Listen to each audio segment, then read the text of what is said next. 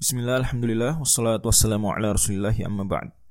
Kali ini kita akan bahas di episode ke-30 Dari serial Gharibu Qisar Mufassal Kata bu'thira Di mana Allah firmankan di surat Al-Adiyat ayat ke-9 Afala ya'lamu idha bu'thira ma fil kubur Maka tidakkah manusia mengetahui apabila telah dibongkar telah dikeluarkan apa yang ada di dalam kubur.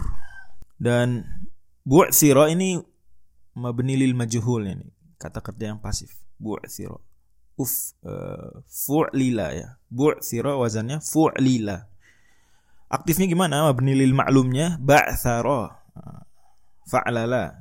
Mudhari'nya apa? Yuba'thiru. Ba'thara yuba'thiru. Fa'lala yufa'lilu kalau mau dicari masdarnya fa'lalatan, masdar kiasinya ba'sarotan begitu. Dan ini satu dari eh, beberapa fi'il rubai mujarrad yang langka di Quran ya. Fi'il mujari eh, fi'il rubai, fi'il terdiri dari empat huruf. Bentuk dasarnya saja empat huruf ya. Fi'il rubai mujarrad. Kalau yang kita sudah pelajari sebelum-sebelumnya dan kosakata di Al-Qur'an dominannya adalah sulasi. Sulasi. Akarnya tiga huruf. Ini enggak akarnya empat huruf dan ba'tsara yub'tsiru asli atau maknanya adalah maknanya adalah membongkar tadi ya. Ini kubur dibongkar galian tanah kita uh, apa namanya mengubur suatu barang di tanah terus kita gali kita keluarin lagi itu namanya itu namanya ba'tsara. Dan kata ba'tsara sendiri makna istiqoqinya adalah